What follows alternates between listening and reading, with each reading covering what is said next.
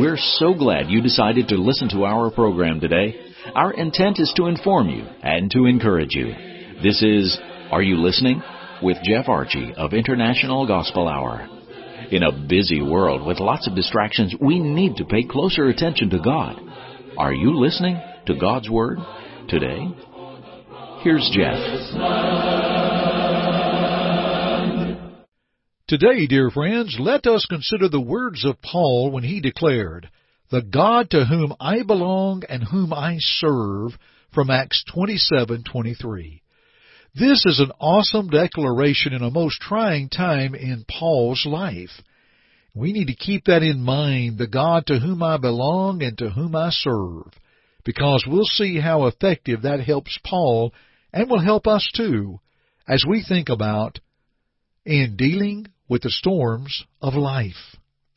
Thank you to our J Webb. Greetings to you, kind listeners. Let's go to work today and consider the lesson text from Acts 27:22 through 25. Now, I want to read this section of text, but we're going to be referring back to several things in Acts 27 today. Of course, Paul is on a ship heading to Rome.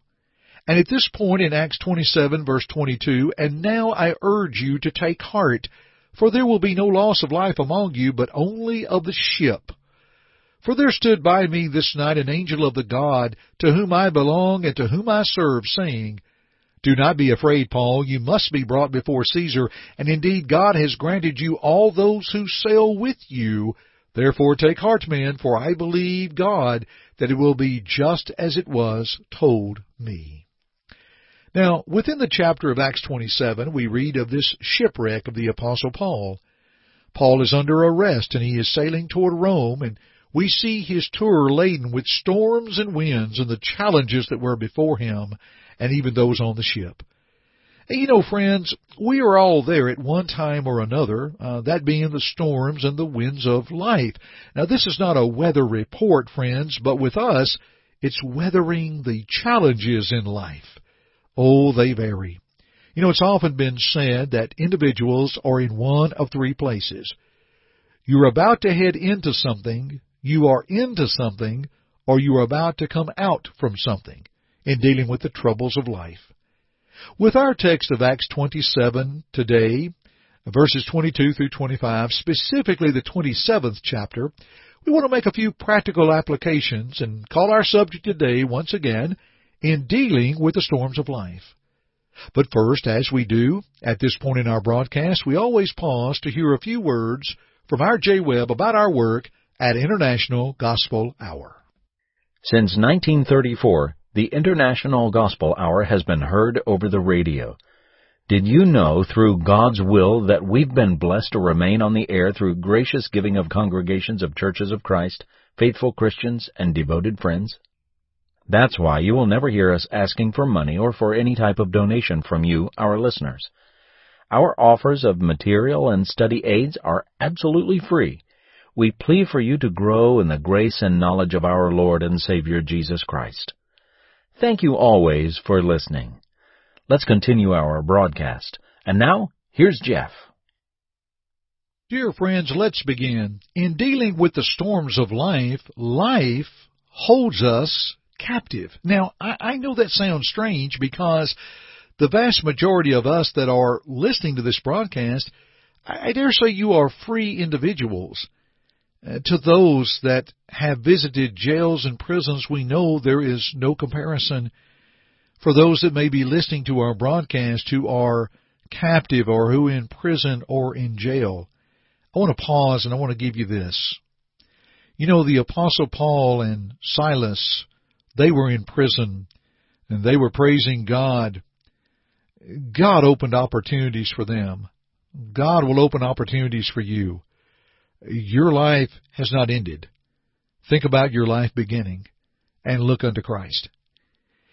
But as we think about living in this world, it's like the world holds us captive, or Paul put it this way, the whole creation groans. Listen to Romans 8, beginning with verse 18. For I consider that the sufferings of this present time are not worthy to be compared with the glory which shall be revealed in us. For the earnest expectation of the creation eagerly waits for the revealing of the sons of God. For the creation was subjected to futility not willingly, but because of him who subjected it in hope, because the creation itself also will be delivered from the, here it is, bondage of corruption into the glorious liberty of the children of God. For we know that the whole creation groans and labors with birth pangs together until now. Not only that, but we also who have the first fruits of the Spirit even we ourselves groan within ourselves, eagerly waiting for the adoption, the redemption of our body. For we were saved in this hope, but hope that is seen is not hope, for why does one still hope for what he sees?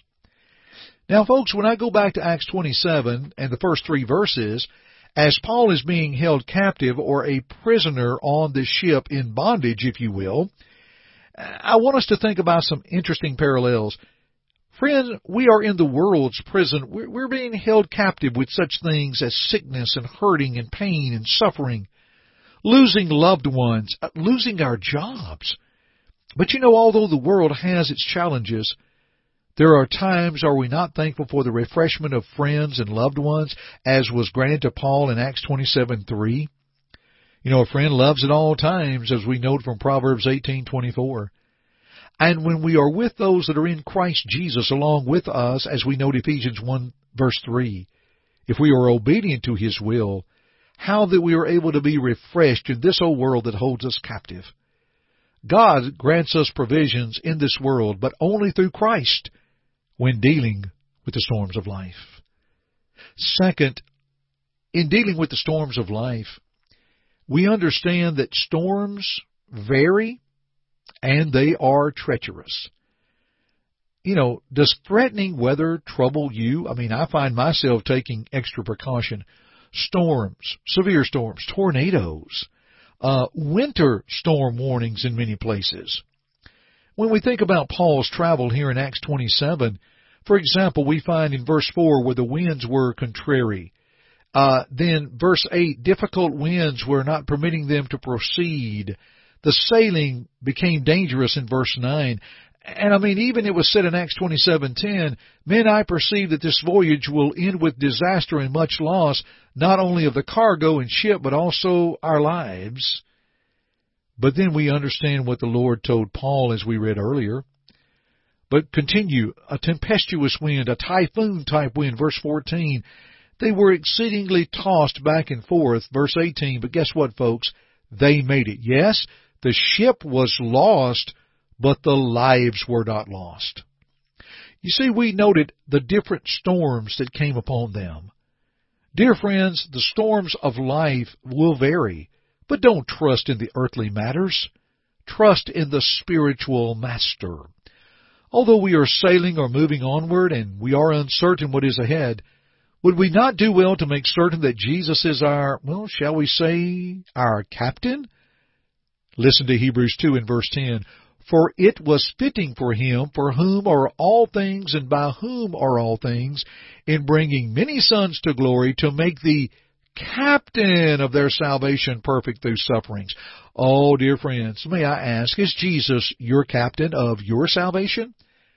Friend, are you sure?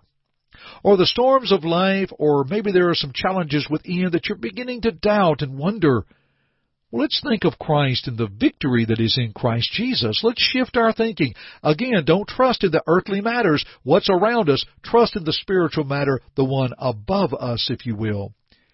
Dear friends, let's pause here, and our J. Webb will share with you our free study titled Victory in Jesus. And when we're victorious in Christ, nothing else matters. Here's our J. Webb.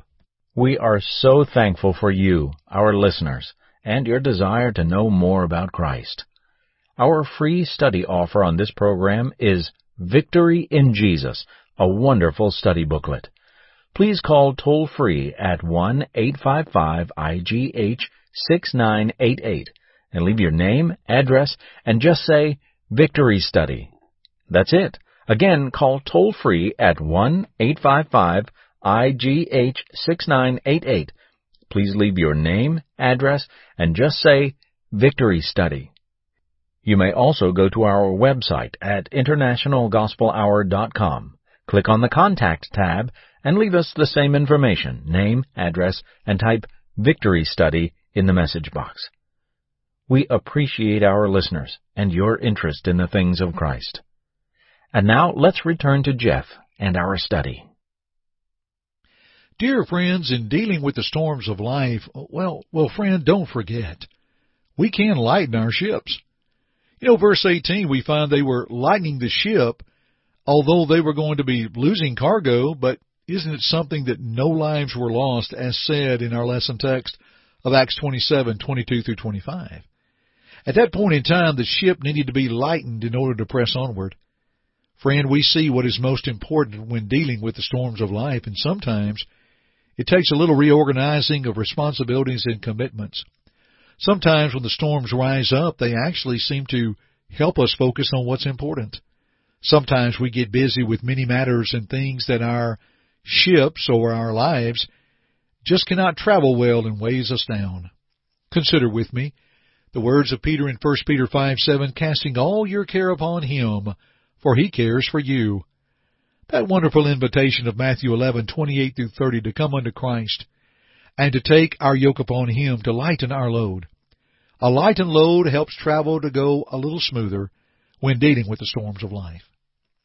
You know, in verse 31 of Acts 22, they were reminded, except these abide in the ship, you cannot be saved. Don't jump off the ship. You know, in Noah's day, except one would abide in the ark, one would not be saved. Genesis 6, 8, and 9.